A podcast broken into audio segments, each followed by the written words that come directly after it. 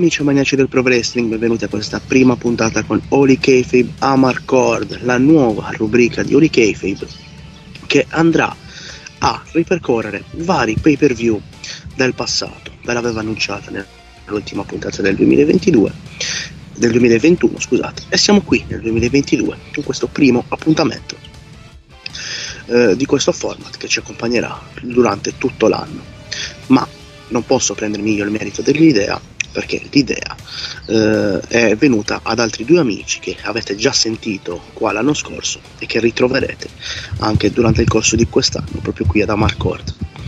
Sto parlando di Alessandro Cresci, WWE Italian Best Fan e di Roberto Amongelo. Ciao Ale e ciao Robby. Ciao a tutti, ciao Frank, ciao Simon, ciao Robe e ciao a tutti gli ascoltatori. Ciao, ciao, ciao Frank, grazie per l'invito, ciao Ale, ciao Simon e ciao ai tuoi ascoltatori. Innanzitutto grazie a te e grazie a voi per avermi dato questa idea, soprattutto per essere qui e a darmi una mano a fare questa, um, questo recap del passato che come sapete a me piace molto parlare sempre della storia del wrestling. Parleremo di pay per view eh, che non andranno oltre il 2010 per una questione di...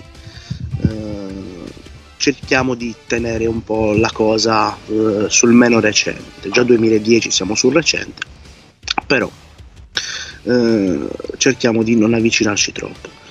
E un saluto va anche al co-conduttore del podcast, immancabile ormai come sempre, Simon. Ciao Simon. Ma quasi quasi faccio la parte se proprio è.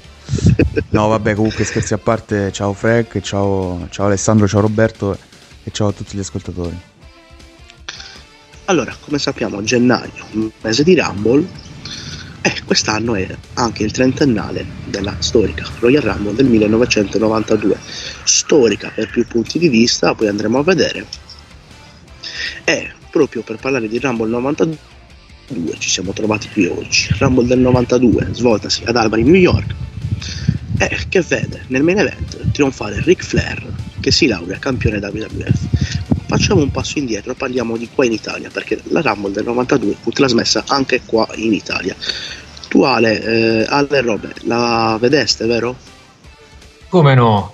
In Italia era il 30 gennaio del 1992 e me la ricordo come se fosse ieri e non si parlava altro che di quella.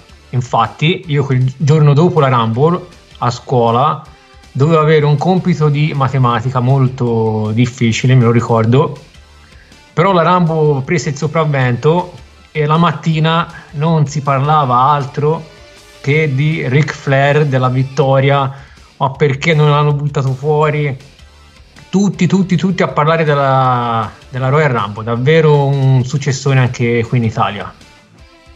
Professore di matematica, quello che dice Ale Fermo quello che dice Ale, anche io, io e Ale siamo coetanei, anche io andavo a scuola all'epoca e, e, mi ricordo che il giorno dopo non si fece altro che parlare della Rumble. Questo a testimonianza di quanto fosse popolare all'epoca prodotto wrestling, il primo vero boom prima di quello del, del 2005-2006. Insomma.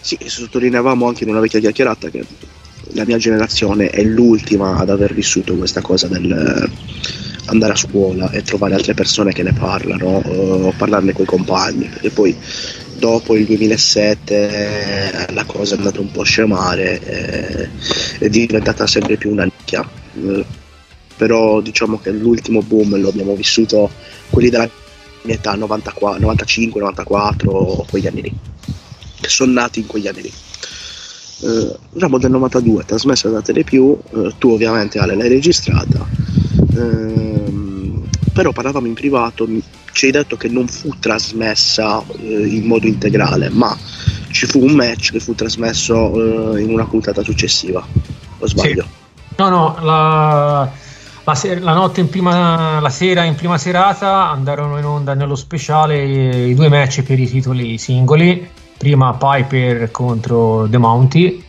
e poi la Royal Rumble match compresa di tutti i segmenti, interviste, barbershop con lo split dei Rockers Gli altri tre match di coppia andarono in onda in puntate settimanali. Sì, comunque è vero, non andò in onda tutte e tre le ore insieme. Ma andiamo a parlare nel, nello specifico di questo pay per view, Royal Rumble 92. Royal Rumble 92 che presenta solo 5 incontri, compresa la Rumble, eh, e che inizia con un tag team match tra New Foundation e Orient Express di Keto e Tanaka. Allora, New Foundation, Jim Neidhart e Owen Hart, eh, sempre un piacere vedere Owen Hart sul ring, è un match che viene fatto proprio eh, per mettere in mostra eh, il team degli Hart e il team dei canadesi. Eh, voi che mi dite di questo incontro? Prima Ale, poi Robe e infine Simon. Allora, è stato un buon uh, opening match tra due coppie ehm, in quel momento non affermate, diciamo, perché ehm, l'Orient Express si riunirono per l'occasione, era, era moltissimo che non lottavano insieme. La New Foundation, idem, formata da, da pochi mesi, se non settimane prima del pay per view, e addirittura si è sciolta poco dopo. Quindi, non, nonostante queste premesse, il match è stato un buon match. Si è vista un po' di tecnica, il match è stato anche abbastanza lungo. Buon match, un match da, da 3 stelle, ecco, questa è la mia valutazione. Confermo quello che dice Ale, un buon match, un match più che altro fatto per lanciare New Foundation e in particolar modo Owen Hart, giovane fratello di Bright, Infatti in questo match qua abbiamo la possibilità di, di ammirarlo in tutto, in tutto, il suo splendore in tutte le sue capacità. Eh, Orient Express, come dice Alessandro, erano già un po' in fase calante, quindi servivano più che altro per lanciare questa nuova coppia. Orient Express che, eh, come dicevamo in un'altra chiacchierata, non era in realtà un team tag team totalmente sconosciuto perché in realtà dietro eh, al personaggio di, di Keto che aveva una maschera per nascondere il fatto che non era di origini giapponesi come, come si pensava, in realtà c'era Paul Diamond e Paul Diamond e Pat Tanaka erano, non erano nient'altro che i Bad Company, cioè gli ex campioni di coppia tag team uh, eh, AWA con uh, manager addirittura Diamond Dallas Page. Quindi era sicuramente un tech team capace, esperto e hanno fatto il loro dovere per permettere di risplendere in quella serata la New Foundation. New Foundation che come, come ha detto Ale prima, eh, in realtà eh, purtroppo probabilmente contrariamente a quello che si pensava avrà breve vita perché poi già a WrestleMania 8 vedremo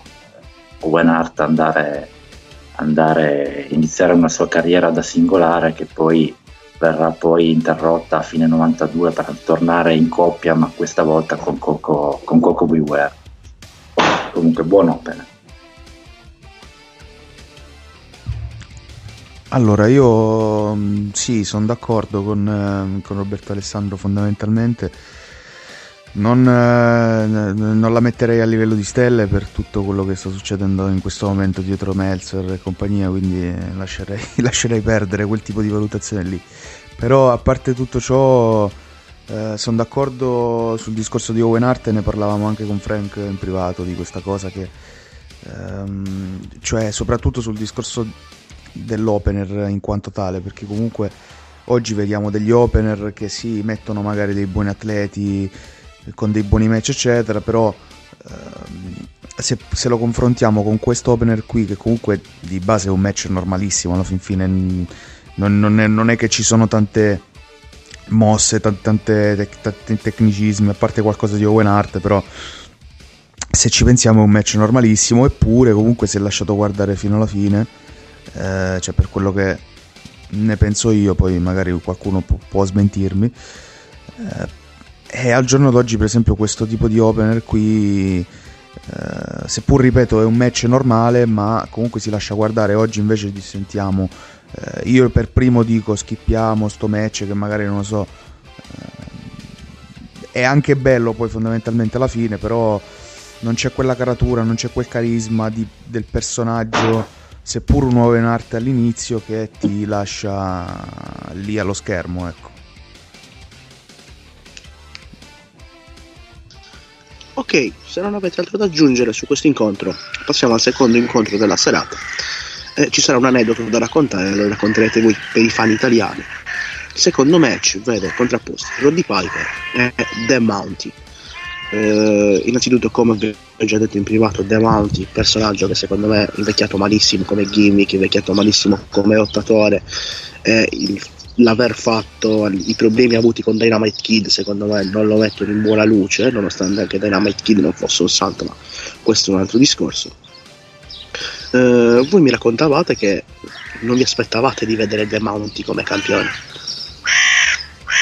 uh, che cosa spiegaci che cosa è successo per voi fan italiani cioè che adesso sarebbe impensabile una cosa del genere. Eh, noi fan italiani collegati alla rete Telefew dei tempi aspettavamo di vedere Brett contro The Mounty, Jack Rougeau.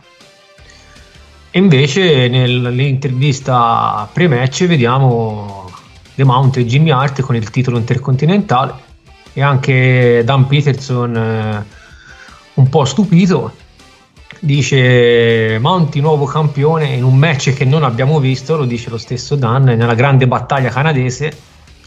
Fatto sta che due giorni prima del pay per view, in un house show, eh, Rary Piper diventa campione. Quindi Brett non partecipa proprio al pay per view, neanche nella, nel Royal Rumble match.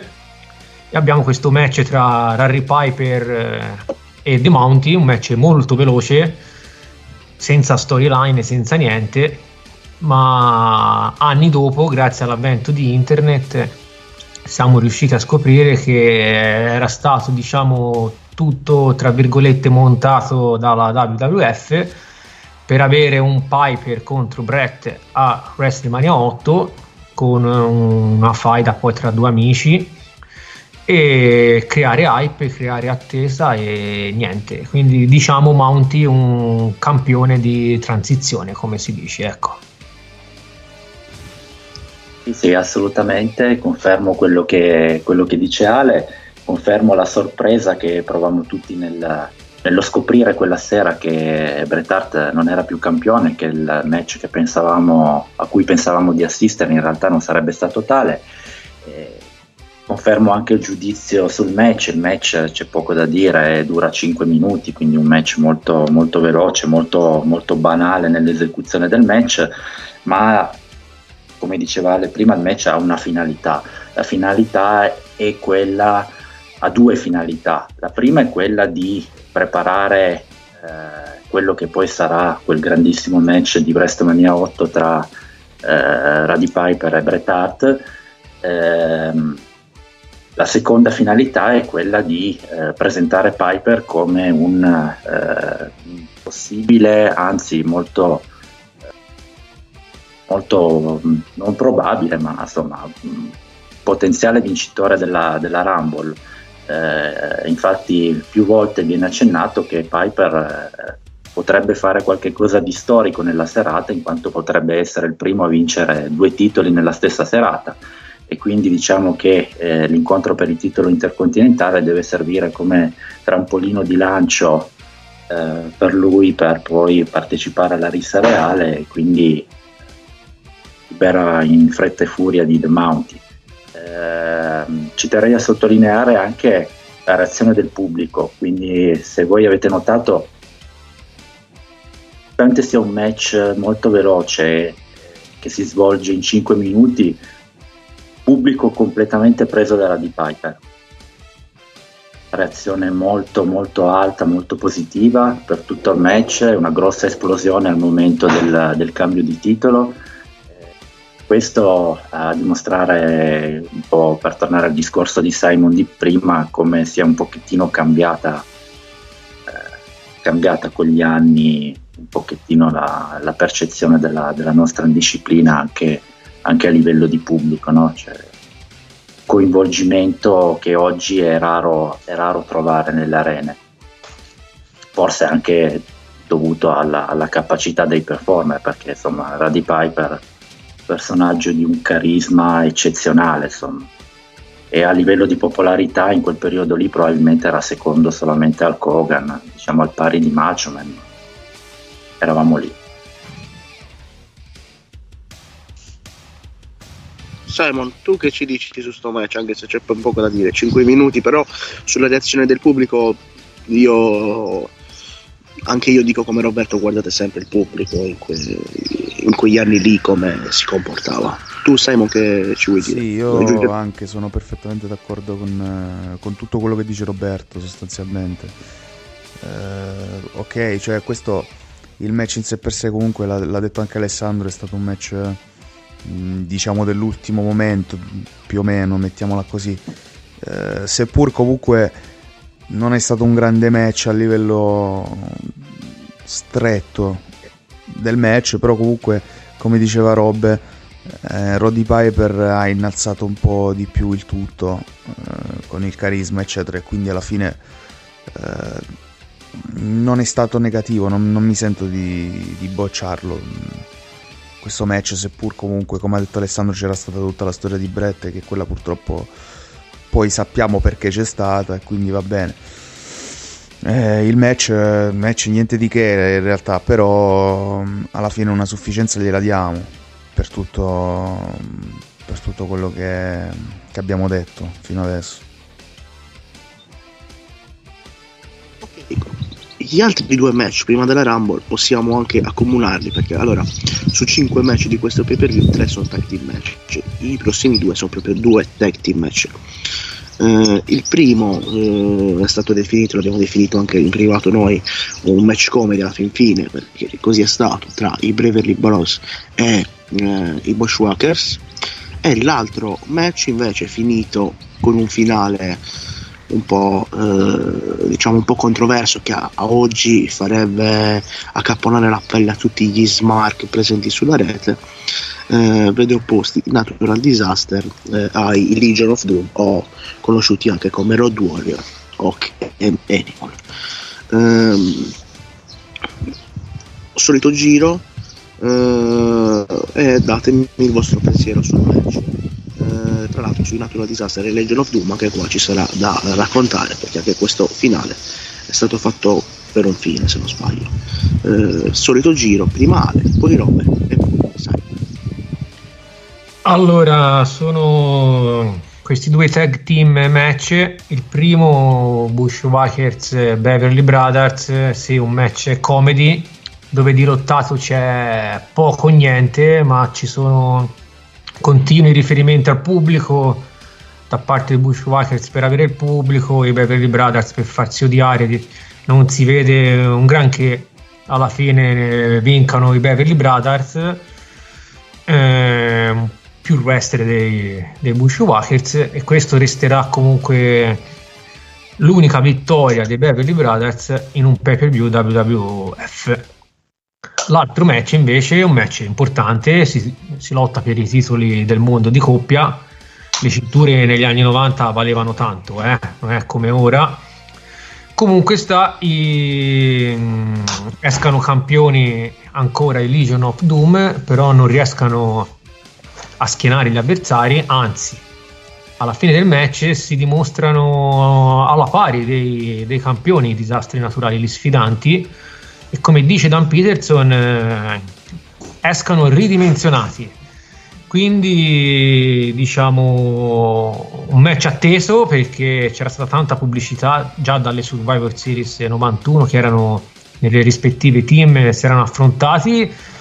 E erano dei, dei monster hill come si dice dei, dei cattivi che facevano paura ecco e niente, quindi il match è finito così, come dicevi te, eh, per i tempi finire per squalifica in un pay per view non era così, non era uno scandalo, eh, succedeva di frequente, però se succedesse ai giorni d'oggi sì, si crederebbe allo scandalo, ecco. Allora sì, mi collego al discorso di Ale, eh, discorso appena fatto ad Alessandro, eh, primo match assolutamente un match eh, dal valore insomma da, che lascia il tempo che trova, un match comedy, un match più che altro anche qua un po' come abbiamo visto nel primo match tag team tra New Foundation e Orient Express, la finalità di questo match è più che altro quella di, di lanciare i Beverly Brothers arrivati da pochi mesi, mentre i Bushwhackers fanno la parte di quelli un pochettino in fase calante. Eh, quindi niente da dire. Eh, sul, secondo, sul secondo match, anche qua eh, nonostante anche questo sia assolutamente passabile come qualità del, dell'ottato, anche qua però c'è, c'è, una storia dietro. La storia dietro è quella di presentare i Natural Disasters come primo vero rivale per il Legion of Doom. Legion of Doom arrivati nella seconda metà del 91 è assolutamente dominatori incontrastati della categoria tech team, per la prima volta vengono messi in difficoltà da avversari più grandi e grossi come più di loro e per la prima volta si ha l'impressione che possano perdere. Quindi la finalità di questo match è essenzialmente questa.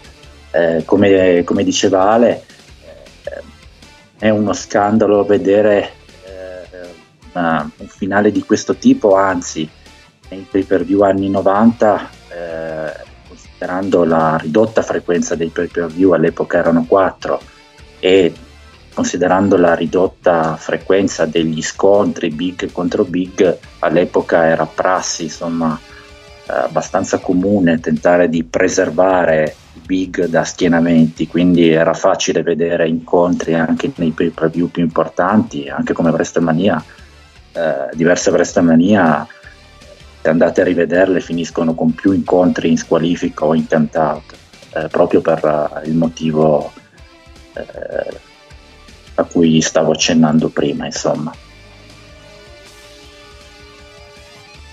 Beh, allora, ehm, vabbè, sono d'accordo con, sia con Roberto che con Alessandro, ovviamente. Ehm, vabbè, il primo match eh, comedy, sì, ma anche riempitivo, lo oserei dire, per, eh, per cercare di riempire quello spazio lì che poi si arrivava al penultimo match e poi eh, alla fine al, diciamo, al main event che comunque era il piatto forte della serata. Eh, quindi niente di che, mm, insomma, match comedy così. Mm, ok, il secondo invece vabbè un po' più, un po' più match, se proprio vogliamo dire, con anche il, il retroscena che poi ci hanno raccontato Alessandro e Roberto appunto e mm, sicuramente i Road Warriors, Legion of Boom, eh, sono un... Um, è sempre un bel vedere, insomma. E, e, quindi poi sì, ci hanno proiettato in una situazione che... Eh, tutto sommato, insomma, gradevole, ecco. Bene, bene, bene, bene. Siamo arrivati al piatto forte della serata. Eh, diciamo che prendo in prestito le parole di Roberto eh, che ha detto eh, in privato che la Royal Rumble del 92 non è sicuramente uno dei migliori pay per view ma la Rumble del 92 è probabilmente la migliore Rumble eh, di sempre una delle più iconiche e una delle più storiche di sicuro. Innanzitutto basterebbe dire una cosa per far capire la storicità di questa Rumble. Per la prima volta in una Royal Rumble c'è un premio e in quel caso c'era la cintura WWF. In più abbiamo un sacco di... Ehm, sapete, a me piace fare dei confronti con il presente, adesso si, c'è la polemica del fatto che i partecipanti della Rumble vengano annunciati prima. Eh, cioè, eh, qual è il problema? Eh, in questa Rumble, prima della Rumble, ci sono le interviste, i promo di tutti i partecipanti e ci sono tante di quelle storyline qua dentro che sono assurde. Allora abbiamo Ric Flair e Hogan, abbiamo eh, Hogan e Taker, abbiamo Sid che, che poi andrà a WrestleMania 8 a affrontare Hogan. Eh, abbiamo Shawn Michaels che arriva nel primo match in singolo dopo lo split eh, al barbershop con Marti Gianetti. Eh, abbiamo Jake Roberts, abbiamo un potenziale di star power e, e di storyline, intrighi di storyline, Roddy Piper e di potenziali vincitori che è davvero allucinante. E il fatto che ci sia un premio così ambito, dici cavolo, cavolo, qua c'è qualcosa. Allora, innanzitutto Uh, do la parola ad Alessandro e a Roberto perché loro hanno vissuto e curano loro, cureranno loro il lato storico. Spiegate voi il perché si arriva uh, alla Rumble del 92 con Tanney che mette eh, la, w, la, cintura WWF in palio. Spiegate cosa è successo prima, ovvero la faida tra Hogan e Taker, l'arrivo di Ric Flair e tutto quello che è successo prima. Eh, sì, abbiamo prima del, prima del Pepe View Royal Rumble, diciamo dalla, dalla, metà del 91, abbiamo un Hogan eh, che è ritornato campione a WrestleMania 7, è campione incontrastato e alle Survivor Series c'è la Gravis Challenge contro Undertaker il match ai tempi più pubblicizzato di sempre. Quindi c'era tanta attesa. Neanche pubblicizzato come la sfida più grossa per, per Hulk Hogan. Uh, a quei tempi Hulk Hogan era supereroe giusto per far incap- capire alle persone eh, di che Hulk Hogan stiamo parlando. Esatto. Hulk Hogan contro questo Undertaker che era esattamente un anno in WWF imbattuto e che vinceva sempre e soprattutto non subiva mai, quindi era l'avversario più duro e pericoloso che l'Axter potesse incontrare. Nel frattempo il grande Ric Flair debutta in WWF portandosi dietro il titolo WCW NWA che ai tempi, Rube poi lo dirà, era clamoroso, non come ora. Io penso di averlo in televisione l'ho visto solo lì il titolo WCW con Ric Flair che se l'è portato dietro. Pensate alla federazione rivale senza il titolo, cioè provate a immaginarlo. Comunque sta nasce la rivalità fra Oga e Flair, sono io il vero campione? No, sono io. No, sono io.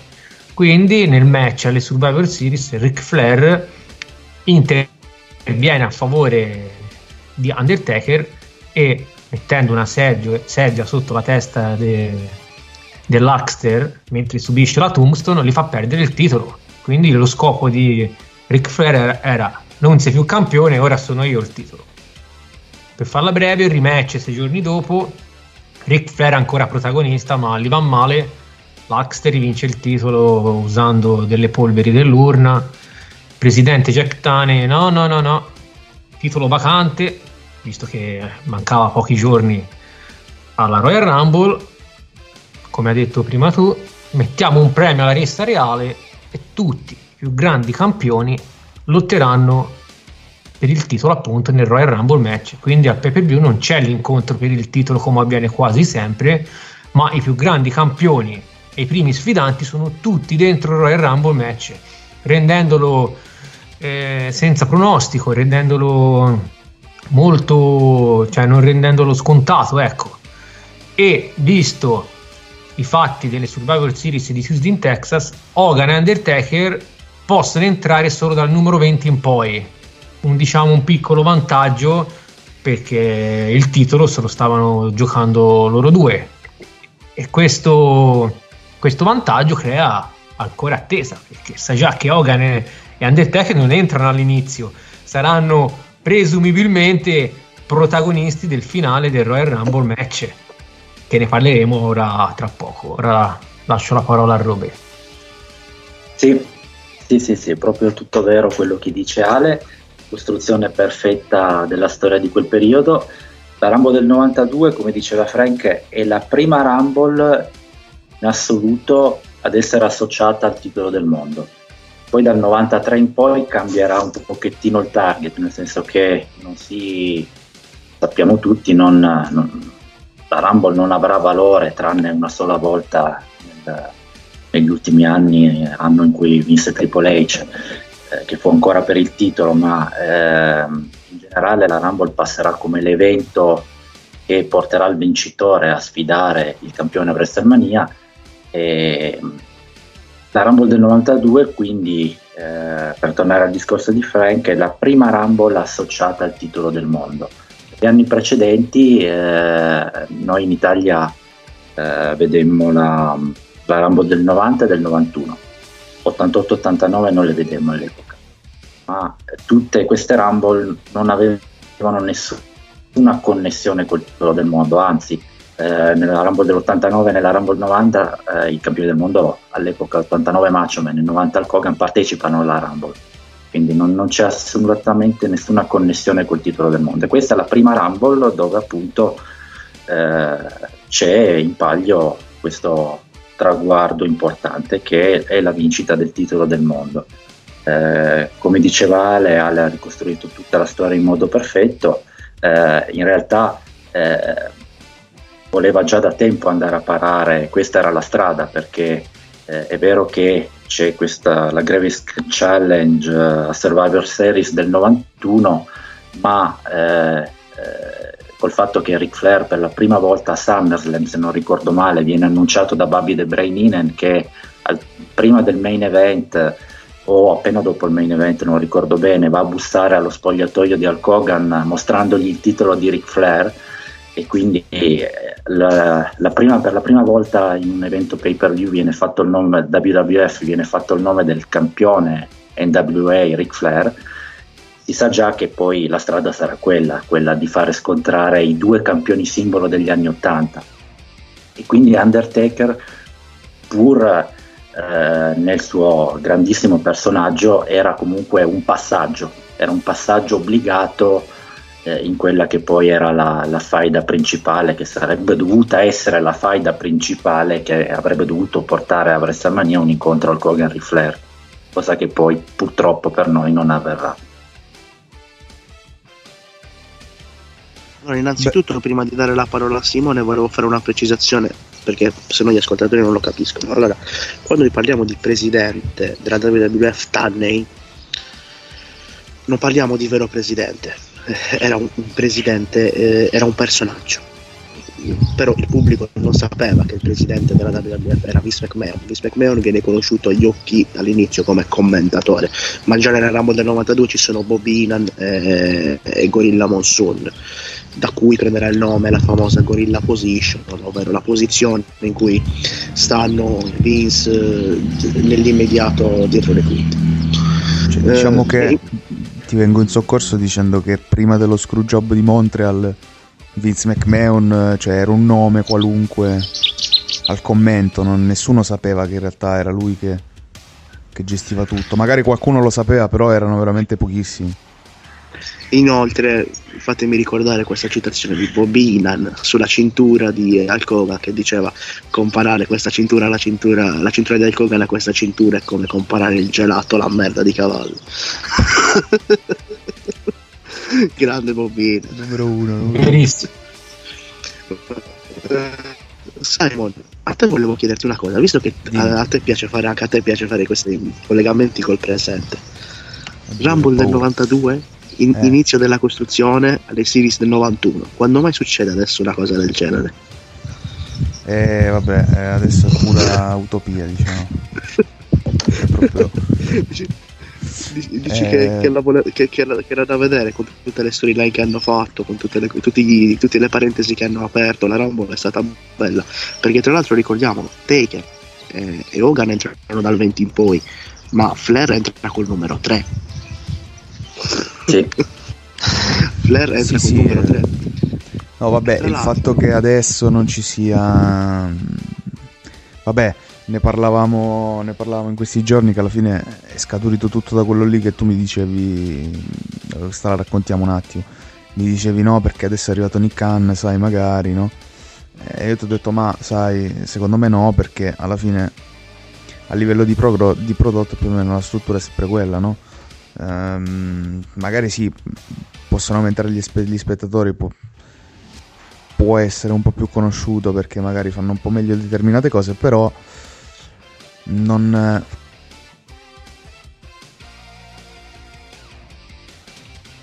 Però, sai, um, non, vedo, non vedo un cambiamento perché alla fine vedo che la struttura è sempre un po' statica ed è vero che prima non c'era questa cosa, infatti come dicevo prima, pure quando Robbe diceva no perché c'erano almeno 7-8 candidati ipotetici, poi sapevi tutto che c'era, che quando è arrivato Ric Flair alla fine avrebbe vinto lui perché cacchio, eh, il nome più grande del, della federazione rivale che arriva eh, in un match per il titolo... Eh, cioè, è, è, difficile non credere, seppur va bene negli anni 80 era diverso, chiaro, però era difficile non credere che avrebbe vinto lui, voglio dire, però il fatto che comunque c'erano 7-8 papabili, Roddy Piper, eh, tu, tu, tutti questi che hanno nominato gli altri prima, eh, ti fa capire quanto mh, mm, il dietro le quinte fosse strutturato bene, quanto ci fosse un... Eh, quanto i dettagli fossero curati, poi per carità c'era pure la merda pure prima, questo non, non lo neghiamo, però eh, c'era costrutto, ecco, cosa che adesso era raffinato. Purtroppo era raffinato. non Sì, sì, no, però dico c'era, c'era costrutto, cosa che adesso non vediamo, ecco, è tutta lì la differenza. Poi eh, poi ripeto, anche se oggi mh, abbiamo buoni match, buoni eccetera, però come, come quando parlavamo con Robe prima, vedi il pubblico che alla fine non è trasportato, che si mette a giocare con i palloni da, da spiaggia, eh, tutte queste cose qua. Eh, I match pure diciamo rilevanti, eh, un motivo c'è, un motivo c'è, è inutile girarci intorno. Eh, puoi fare tutti i milioni che vuoi, eh, sarai la federazione numero uno, questo nessuno te lo può negare, però se il prodotto fa cagare eh, e si riscontra in queste cose qua, purtroppo bisogna, bisogna prenderne atto, ecco, è inutile dire no vabbè ma tanto la federazione numero uno a prescindere, perché sì lo è, però mh, mm, non andiamo da nessuna parte, ecco. Questi riferimenti puramente casuali. Comunque, eh, andiamo a vedere il finale di questa Rumble. Rumble, come ho detto sin dall'inizio, finta da Ric Flair con il suo storico promo dopo. Eh, con una lacrima, questo è il momento più grande de- della mia vita. With a tear in my eye, this is the greatest moment of my life. Eh, nelle parti finali, però, succede una cosa quasi inaspettata perché, come dicevo prima, Sid fa da incomodo eh, tra Flair eh, e Hogan. Allora, innanzitutto questa Rumble doveva portare a un Hogan vs Flair a WrestleMania, ma poi è noto questo match non si farà. Flair ha detto da poco nel suo podcast che Vince non pensava che Flair fosse una grossa attrazione eh, nei territori della WWF, tale da metterla in un main event di WrestleMania. Poi sicuramente si è sbagliato, però è noto anche che all'inizio eh, a Vince non piacesse Flair, perché Flair non fosse il suo ideale di wrestler preferito. Anche questo è noto. Eh, quindi cosa succede? Che nella Rumble del 92 Sid eh, elimina Hogan, ma subito dopo Sid viene eliminato perché Hogan lo tira fuori, quindi Hogan quasi quasi eh, viene fischiato dal pubblico perché ha fatto una cosa irregolare. eh, e quindi cosa succede? Che a WrestleMania 8 invece dell'Hulk Hogan contro Ric Flair avremo poi Ric Flair contro Macho Man e Hulk Hogan contro Sid e chi tornerà anche in quel match? Il grandissimo, il, il, il mio lottatore preferito. dovremmo farci una puntata lui, a parte, quindi lui. lo nominiamo, ma lo nominiamolo e basta. la faremo, allora, la faremo. Ovvero eh, l'Ultimate Warrior tornerà a WrestleMania 8 con, la sua, con il suo iconico ritorno. It's the Ultimate Warrior! Ma poi in realtà non era lui, era morto, diciamolo, dai. esatto, allora... Eh, Aveva voce diversa. io vi chiedo sia ad Alessandro che a Robe... Eh, come avete preso all'epoca questo, questa cosa? Volevate vedere più Flair contro Hogan o Flair contro Macho Man e uh, Sid? Poi perché io Sid lo conosco apposta e quindi so cosa ha fatto nella carriera e so quello che. Ma Sid a quei tempi, voi come lo vedevate? E soprattutto... Uh, poi a WrestleMania 8 raccontateci come avete preso questo ritorno di Ultimate Warrior perché come ha detto Simone ha detto era morto all'epoca si vociferava davvero fosse morto. Quindi vi chiedo questi tre punti. Eh, quale dei, tra i due main event avreste voluto vedere? Come vedevate Sid eh, la vostra reazione al ritorno dell'Ultimate Warrior. Allora belle domande. Allora, in... il finale della Rumble, Ric Flair quando, da quando ha debuttato fino alla Royal Rumble stessa no, non mi ha mai fatto una grande impressione, l'ho, sempre visto eh, vecchio, non forte, senza un grandissimo fisico, nonostante Dan Peterson ne ha sempre parlato bene. Non dimenticate che internet non esisteva, eh? quindi era, bisognava basarsi su qualche rivista, su quello che diceva Dan Peterson e sul nostro occhio. Detto questo, una volta arrivati al finale, gli ultimi quattro, gli ultimi, sì, esce Mashuman, rimangano loro tre. Per me Hogan avrebbe vinto la Royal Rumble eh, per la terza volta consecutiva, sarebbe volato a WrestleMania come campione. Invece Sid eh, lo prende, lo, lo scaraventa fuori, e, grandissima sorpresa per me, ma per tutta l'arena, penso per tutto il mondo. Hogan fuori a quel punto rimane Ric Flair eh, stanchissimo contro Sid che è 2,5 metri, 2,8 metri, fresco che è entrato con 28, 29, è proprio entrato alla fine, non mi ricordo, ma è entrato penultimo o terzultimo. Sembrava tutto, tutto scontato quando Hogan... Eh, sì, sembrava che Hogan girasse a cattivo, sembrava. Fatto sta che Flair tra la sorpresa, infatti si torna all'inizio del podcast, a scuola il giorno dopo tutti a parlare di Ric Flair, ma come Ric Flair, ma come ha fatto a vincere Ric Flair? Che buona niente, ecco. Quindi sorpresa, sorpresa di, di questo finale della, della Royal Rumble al 100% col post match con Hogan e Sid faccia a faccia che si spintonano togliendo quasi la luce a Ric Flair in quel momento, anche se poi fa l'intervista con Perfect e Bobby De Brenin, è un'intervista stupenda che rimarrà negli, negli annali. Seconda domanda, come vedo come vedevo Sid? Sid da quando ha debuttato ha, ha dominato. Infatti il suo motto era io sono Sid Justice e regno il mondo, eh, sono il re del mondo, eh, insomma, I rule the world eh, da, sì da SummerSlam quando ha fatto l'arbitro ha tenuto testa a Kogan, a Warrior, a Sergio Slaughter, a tutti. I match li ha tutti vinti, alcuni anche in maniera veloce, era un personaggio costruito bene, dava il senso di, di cattiveria, di potenza, di forza. Comunque WrestleMania io, io ci sono rimasto male, penso un po' come tutti, perché il match Hogan Flair era venuto da solo. Già dal debutto di Flair, campione contro campione. Sono io più forte, no, sono io, quindi già da un semplice scontro perché è più forte c'era già una storyline. Più ci metti la Royal Rumble. Poi c'è stata una conferenza stampa con 5, 6 wrestler, gli ultimi rimasti, gli ultimi tre sul ring, più Piper che era campione, Undertaker e, Vince, eh, scusami, e Jack Tani scelse Hogan, quindi è stato anche inizialmente pubblicizzato Hogan Flair per Wrestling Mania. Si vede nel Wrestling Mania 8 Report eh, all'inizio la pubblicità di questo match.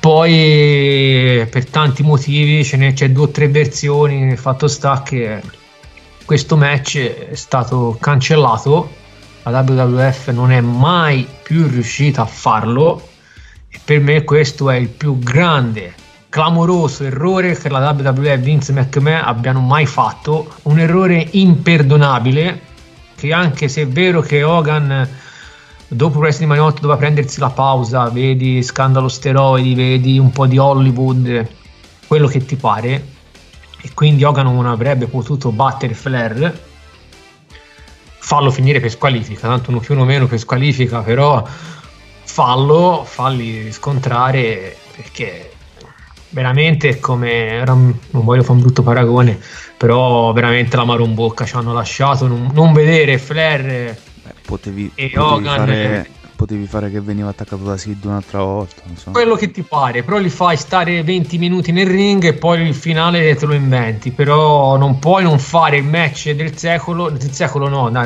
non voglio esagerare il match più sentito del momento con i lottatori all'apice della carriera poi, perché te pensa alla WCW, appena nel 94 li ha avuti insieme, hanno fatto due o tre pay per view, subito li incontri uno dietro l'altro, eh, la WC, scusami la WCW, la WCW non si è fatta perdere l'occasione, la WWF sì, una cornice spettacolare che poteva essere low userdom, niente, vabbè comunque non ci fece dormire uguale WrestleMania 8 per il ritorno di, di Warrior che tutti davano morto.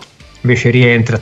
Guardati la reazione del pubblico quando entra Warrior a WrestleMania 8 tutti in piedi tutti. Vero Robè? eh sì sì sì sì vai vai parla eh, la, la, Rumble 92 eh, l'abbiamo detto un po' tutti è la Rumble con uh, lo star power più alto in assoluto del, della storia della Rumble ad oggi sarebbe assolutamente inimmaginabile un, uno star power del genere. Cinque ex campioni ai, ai nastri di partenza, Iron Sheik che vabbè, aveva cambiato nome, era diventato Colonnel Mustafa, Undertaker, Hulk Hogan, Macho Man, Sergeant Slaughter, a questi si aggiungono Jake Roberts, si aggiunge Roddy Piper, si aggiunge Sid Justice, una Rumble perfetta da ogni punto di vista. Eh, ogni entrata ha il suo senso, Ehm, non è nulla è lasciato al caso. Chiunque entra va, vanno tutti contro Ric Flair se ci, se ci fate caso. Non ce n'è uno de, dei 29 che entra che non vada almeno, un, non vada almeno per qualche ecco, secondo contro diciamo Ric Flair. Un po' lunga, eh? cioè. Sì, sì, sì, ma è, è studiata, cioè proprio, è studiata proprio in, nei minimi particolari, è perfetta, non, non è stato lasciato nulla, nulla al caso in quella Rumble e si arriva al finale, come dicevate voi prima, con la, eh, la grossa sorpresa e, e, quello che secondo me è forse l'unica pecca, l'unico errore di questa Rumble, cioè eh, far passare come cioè in realtà il concetto della Rumble, ma lo dice lo stesso Hogan nella, eh, nelle interviste pre-Rumble, eh, tutti contro tutti, non ci sono amici, quindi perché Hulk Hogan dovrebbe stupirsi di essere eliminato da Sid Justice, no? Eh, lo dice lui stesso prima, prima, della Rumble e lui stesso nella Rumble dell'89 accidentalmente elimina Macho Man e nella Rumble del 90 eh, anche accidentalmente elimina Ultimate Warrior quindi, e nella Rumble del 91 invece non accidentalmente elimina il suo amico Tagbot quindi eh, lui sarebbe l'ultimo a doversi stupire di essere eliminato da, da, da, un, da, quello che era il suo amico Sid Justice fino a quel momento. Quindi questa è l'unica, è l'unica un pochettino pecca. Probabilmente pensano che facendo eliminare Al Kogan da Sid Justice, Sid Justice automaticamente passi in realtà non è così. Eh, infatti alcuni del pubblico esultano alla, alla, all'eliminazione di Hogan e quando Hulk Hogan aiuta Ric Flair ad eliminare Sid Justice c'è, c'è, c'è, qualche fischio, c'è qualche fischio. Perché va, va contro il concetto di Rumble. Eh, Rumble è tutti contro tutti, quindi nessuno si deve stupire di nulla. E questo è forse l'unico, è l'unico errore, l'unica pecca nella, in un'esecuzione perfetta della Rumble, eh, dove è perfetto tutto, compreso, compreso, il commento dei cronisti, il, perfetto il, il commento di, del nostro Adam Peterson, coinvolto dall'inizio alla fine, tifosissimo di Ric Flair. Eh, perfetto il commento americano di Bobby The Brain e Gorilla Monsoon che si stuzzicano dall'inizio alla fine con Gorilla Monsoon che eh, provoca Bobby The Brain in dicendo che nessuno può, può, vincere partendo dal numero 3, non è mai successo, quindi dice The Brain uh, rinunciaci, stai tranquillo, non può vincere, stai, non, non, non, sognare neanche in un'ipotetica vittoria. The Brain che a ogni ingresso prega il lottatore di non andare contro Ric Flair, dà consigli a Ric Flair, stai giù, lascia passare il tempo, non ti rialzare. quando, quando entrano i suoi ex pupilli tipo AQ Barbarian, li, li prega di non andare contro Ric Flair quando entra al Kogan addirittura cioè, ti prego Hulk non lasciare vincere eh, lascia vincere Flair diventerò un uomo onesto buono te lo prometto. È uno spettacolo dall'inizio alla fine uno spettacolo. È divertentissimo commento leggendario divertentissimo. Scusa Frank sì, sì, come commentatore veramente menzione d'onore per Aku, anche per lui bisogna fare una puntata sulle leggende di Aku, perché è incredibile. Sì, no, che poi non so se lo vedi, cioè, c'era il programma no, su Classics on Demand che era Primetime Wrestling, no? Che c'erano lui e Monsoon che facevano le gag, le cose, cioè bellissimo. Bellissimo, sì, bellissimo. Commento della Rumble del 92 sia italiano che quello in lingua originale è una cosa stratosferica, stratosferica, stupenda. Ancora ad oggi mette i brividi. Altro che Todd e Phillips, sì. tutta quella no, Todd Phillips non è il regista. Eh, Tom, scusa. E poi, come dicevamo prima, si arriva a quello che doveva essere il main event di WrestleMania, quindi eh, anche io, grosso stupore, tutti pensavamo che la strada fosse quella di di Hulk Hogan contro Ric Flair e poi per i motivi che ha detto Ale, vuoi per un po' il discorso steroidi, vuoi per un po' il discorso sempre legato agli steroidi che si sapeva che Hulk dovesse prendersi una pausa dopo WrestleMania 8, abbiamo perso questa, questa grossa opportunità di vedere Hulk Hogan e Ric Flair. Vuoi probabilmente quello che dicevi te Frank, che Flair eh, non, non era probabilmente visto a, eh, a livello di, eh, di credib- a un livello credibile come main eventer di WrestleMania contro Hulk Hogan, perché poi in realtà lui il main event lo fa perché WrestleMania 8 la presentano come double main event. Una parte Hulk Hogan, ma, eh, scusate, Hulk Hogan Flair e, l'altra, e l'altro eh, Macho Man contro, scusa, Hulk Hogan Sid e l'altro main event l'altra metà del main event eh, Flair contro Macho Man quindi lui in realtà il main event lo fa però probabilmente agli occhi di tutti anche come diceva Ale prima, eh, noi Flair lo conoscevamo perché lo conoscevamo dai giornalini che com- compravamo in edicola, lo conoscevamo di aspetto, probabilmente vedendolo in persona, vedendolo così più piccolo di Hulk Hogan anche a livello muscolare, a livello fisico, non veniva visto come un potenziale avversario credibile per Hulk Hogan. Eh, Sid, Sid eh, anche lui noi lo conoscevamo, lo conoscevamo sempre dalle riviste, quindi quando arrivò nell'estate del 91 eh, noi sapevamo esattamente chi era Sid, in NWA era Sid Vicious, eh, qua cambia, cambia, nome ma sapevamo esattamente chi era. E nascondo che fu un ripiego, un ripiego perché quell'opportunità anche solo a livello di star power e di nomi di avere Hulk Hogan e Ric Flair a WrestleMania come main event è un grossissimo rimpianto, assolutamente sì. Rimpianto solo parzialmente ca- calmierato, come si può dire, se si può dire così, dal, dal ritorno di, di Ultimate Warrior.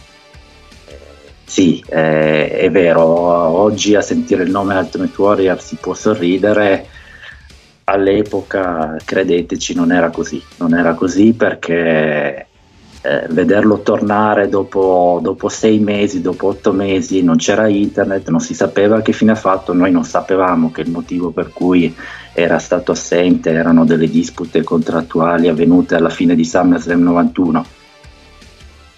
Sapevamo dove era finito e quindi vederlo rientrare, vedere rientrare il supereroe numero due per eccellenza, perché per chiunque bambino all'epoca, ragazzino, eh, la WWF era Hulk Hogan Ultimate Warrior. Zero assoluto il resto ma ci sono solo Hulk Hogan e Ultimate Warrior. Sei o Hulk Hogan o Ultimate Warrior vabbè Macho Man dai. E no, no no no no no no no no. Staccato. Macho Man staccato ma di brutto. Ma non poi Macho Man assolutamente leggendario fuori discussione ma all'epoca credetemi per chiunque c'era solo Hulk Hogan Ultimate Warrior e Ultimate Warrior è stato l'unico, l'unico, l'unico che a livello di popolarità ha toccato al Kogan, l'unico, l'unico, l'unico. E la reazione del pubblico di WrestleMania 8 lo, lo dimostra. Il tetto eh, cremato all'Usurdu quando è sì, partito. Sì, sì, sì. Ma basta vedere, basta vedere il periodo, basta vedere eh, ne parlavamo l'altro giorno fra di noi nella chat, la Rumble del 90, nel momento in cui rimangono eh, al Kogan Ultimate Warrior da soli sul ring e fa venire i brividi ancora, ancora oggi, eh. col pubblico che urla, eh, pubblico completamente preso da, da, questi due, dai due più leggendari della, dell'epoca della WWF all'epoca. Ripeto, non c'era, non c'era, nessuno che poteva toccare al Kogan Ultimate Warrior all'epoca. Ultimate Warrior con tutti i limiti di cui abbiamo parlato, ma a, livello di carisma, a livello di personalità, a livello di gradimento del pubblico, assolutamente quasi a livello di accordo. Sì, sì, anche secondo me da questo punto di vista io sono d'accordo. So che Frank non, non approva, però. cioè, per l'epoca funzionava per carità, io non ho mai eh. detto che lui non fosse, che lui, lui in popolarità non, non, ci fosse. No, no, no, nel senso... a livello di lottatore fosse una merda, è un altro discorso questo, è proprio un altro Vabbè, discorso. Questo... Vabbè, questo pure Hogan non è che fosse tutto sto massimo, diciamo, però... No, no, tutt'altro. Aspetta, aspetta cioè, un attimo. Lui, se parliamo a livello di, di lottato... Cioè... Se parliamo sì, a livello di lottato, Macho Man era c'era un'altra categoria a tutti. Però devi, sì, però devi contare una cosa, Hulk Hogan lì si è adattato a quello che doveva fare, faceva il meno possibile. Hulk Hogan sapeva fare, mm, se avesse voluto avrebbe fatto, avrebbe fatto, di, avrebbe, avrebbe fatto, di, più di quello che ha fatto in WWE se avesse sì, voluto. Sì, lo dimostrano guarda, gli incontri, basta guardarsi gli incontri in Giappone. Sì, sì, no, ma non lo metto in dubbio, eh, per carità. Ultimate, Ultimate Warrior viene mandato via anche dalla Miss Auto che è una merda, cioè Ultimate Warrior è proprio è un punto, un punto perdente, come dice Brock. È, è, è, vero, lo mandi in un'altra federazione a fare che cosa? Ultimate Warrior era tutto carisma, eh. quelle mosse che faceva erano carisma, e eh. lui che saltellava era semplicemente. Ma quello era, sì. sì. Però... Però Frank, poi magari ne parleremo in altra sede, magari faremo come, come dicevi tu prima un, po- un podcast sì, dedicato a lui. Comunque, quando, quando, ci saranno mesi in cui si di brutto, però. No, no, però diciamo che a parziale, a parziale difesa del Warrior, e Ale lo sa, eh, secondo me con l'avversario giusto lui i suoi incontri ci sono notevoli, sì, assolutamente sì. Assolutamente, sì. assolutamente sì. Basta vedersi eh, l'incontro di SummerSlam 89, SummerSlam 90 è un po' l'antesignano di Kenny Omega, insomma. E WrestleMania WrestleMania 7, WrestleMania 7 con Macho Man, SummerSlam 92 con Macho Man, è chiaro, eh, ha bisogno Adesso dell'avversario. tutti i peggio insulti, ma che cazzo dici? ma come ti permetti a fare questi paragoni? No, è chiaro, è, aveva bisogno dell'avversario, ovvio, eh, aveva bisogno di essere portato dall'avversario, ma portato dall'avversario giusto i suoi incontri li ha fatti. WrestleMania 6, dai. Sì, sì. Poi alla fine se hai io lo dico sempre, se hai la caratura giusta puoi essere pure un, un tronco, un baobab ragazzi, che, si, cioè, che, cammina però... Eh, cioè piaceva, eh, c'è cioè, poco da fare, piaceva. funziona, funziona. Poi, piaceva. poi dipende eh, pure eravamo... dall'epoca storica perché se prendiamo eh, l'Ultimate Warrior che era tornato in WCW nel 98 faceva cagare, cioè, eh, era proprio un altro sì. completamente, cioè, era sempre lui però faceva match schifosi, non era più quel carisma, sì. si muoveva molto più, cioè era molto più lento perché ormai aveva perso il, lo smalto, cioè, ehm, cioè, era pure l'epoca che era giusta. bisogna so contestualizzare, sì, sì, assolutamente, bisogna contestualizzare l'epoca. All'epoca piaceva e piaceva da matti.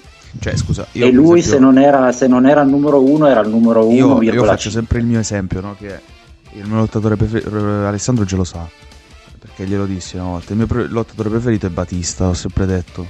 Ma Batista non è che sul ring fosse un mostro, anzi faceva cagare, se, se, se guardiamo. Però, però, funzionava, cioè comunque dopo John Cena c'era lui.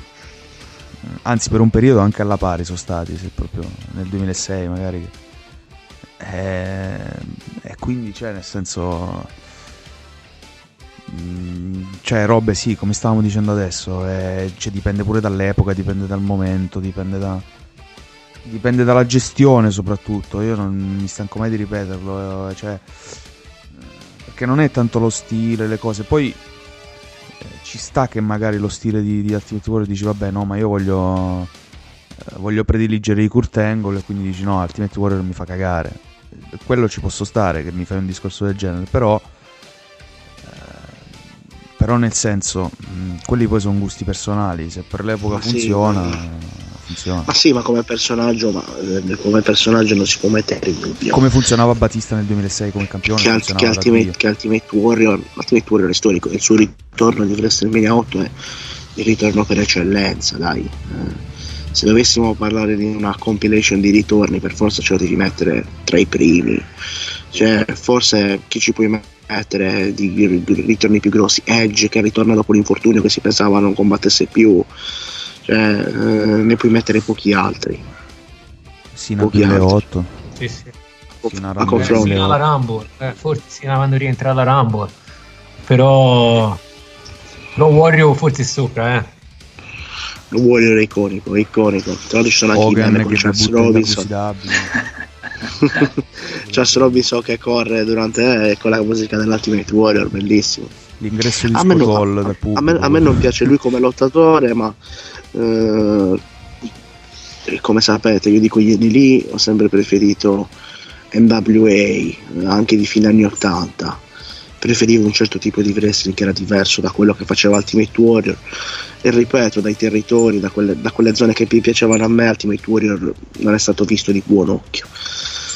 Eh, a differenza di Sting, che invece, nonostante non avesse una passione per il wrestling, ed era chiaro perché anche Sting l'ho, l'ho iniziato a fare per i soldi, però Sting era molto più capace, infatti anche Sting poi, non in WWF ma in WCW abbiamo visto che ha fatto. Eh, è la storia, ecco. Ma se non volete aggiungere niente su questa Rumble del 92, io direi di andare in chiusura perché abbiamo parlato della costruzione di questa Rumble, degli intrighi che c'erano dentro, eh, delle conseguenze che ha avuto questa Rumble. Se non volete aggiungere altro, cosa dite? Chi non l'ha visto, chi non l'ha vista se la vada a guardare. Ovviamente, E ovviamente. anche di corsa, e anche di Anche di corsa. corsa. Bravo, bravo, bravo. bravo. perché non c'è Ovvio. anche quando è l'ottavo, il nono ingresso, il decimo sono diciamo i punti morti. Qui non c'è il punto morto perché anche l'ottavo ingresso, il nono c'è sempre qualcuno, c'è Greg Banant e Ric Sì, Flair sì. che si Ma scontrano. come, ma come avete detto, Ric Flair interagisce con tutti. Ma anche- tutti. Ma anche non tutti solo, c'è. Jake Snake contro e Macho Man che si erano aveva fatto Sì, morte c'è- Cobra. esatto, si, esatto. si scontrano, c'è Iron, Colonnello Mustafa e Jim Duggan, l'America contro l'Iran, c'è- c'è- sono tantissime storyline all'interno, no? è bella dall'inizio alla fine, non ce n'è punti morti, quindi chi non l'ha visto... Piper, la- Piper e Flair. Lo stesso Piper e Flair che a fine C'è un 91 momento che Flair è solo sì, nel ring, è solo... Sì, sì, ed entra, entra rovescia, Piper entra Piper corrono. che gli aveva Sì, sputato sì. in faccia a Flair con la, quella, con la, Esatto. la cintura della NWA. Eh, Esatto. Andatevela a vedere. Così- a Sì, sì, sì. Chi, chi è più novizio, diciamo, capisce quello che diciamo sempre che, che oggi è un po' tutto fine a se stesso, ci sono troppi punti morti, match Ah, e poi- a caso. E poi Flair Hogan, il primo faccia a faccia è qui dentro, eh. Sì, sì. Pochi, pochi secondi, ma sono faccia a faccia e si picchiano. E questo è il primissimo faccia a faccia della storia tra Hogan e Flair, eh. Sì, sì, il primo scontro fisico è qua.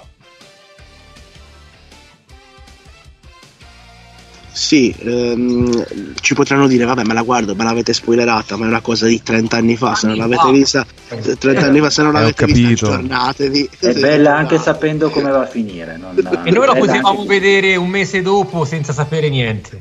Tra l'altro Ah, noi, che l'abbiamo, bello. Noi Che bello. l'abbiamo, rivi- l'abbiamo anche rivisto, abbiamo rivisto tutto il pay per view per l'occasione.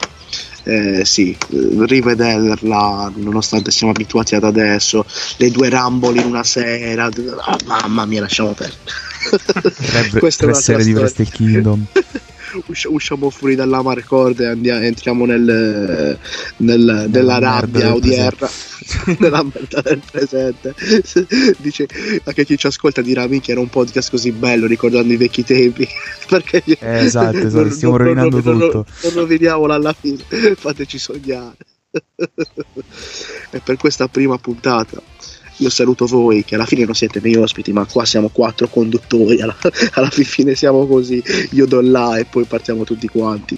Eh, noi quattro che ritroverete come vi ho detto ogni mese per parlare di WWF del passato e ogni tanto anche di WCW e DCW dai anche per la gioia di robe che, a cui piace la ICW anche a me piace la ICW in realtà. Eh, saluto Alessandro ciao Ale Ciao, grazie a tutti e buon proseguo di giornata a tutti. saluto anche te Robe ciao Robe Ciao, ciao Frank, grazie a tutti, grazie dell'ospitata, grazie di questa bella chiacchierata. Ciao Simon e ciao Ale. Ciao anche a te Simon e grazie per essere stato qua. Ciao, ciao Frank, grazie mille a te, grazie mille a Roberto, grazie mille ad Ale, eh, grazie mille agli ascoltatori che stavamo per rovinare tutto ma è stata una ci siamo ripresi, puntata. Ci siamo ripresi. Sì, sì, ci siamo ripresi, quindi alla prossima, Ringrazio- sempre qui ringrazio- su Marcord.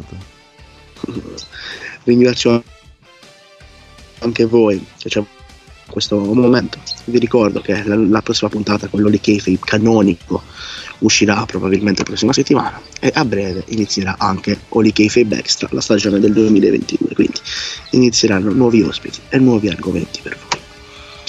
Io vi saluto, vi ricordo che mi potete seguire su Instagram, Frank Progressing Fan e potete rimanere aggiornati sia sulle nuove uscite del podcast sia eh, potete chiacchierare e interagire con me. Vi ricordo anche se volete seguire la pagina di Alessandro WWE Italian Best Fan, se siete appassionati di wrestling del periodo italiano, ovviamente se volete vedere spezzoni eh, che fanno parte della vostra infanzia e non, seguitelo perché ce n'è davvero di tutti i tipi, da Valenti, Recalcati, Pose, Franchini, tutti quanti davvero. Vi ringrazio e vi do appuntamento una prossima puntata. Ciao a tutti ragazzi e buon wrestling.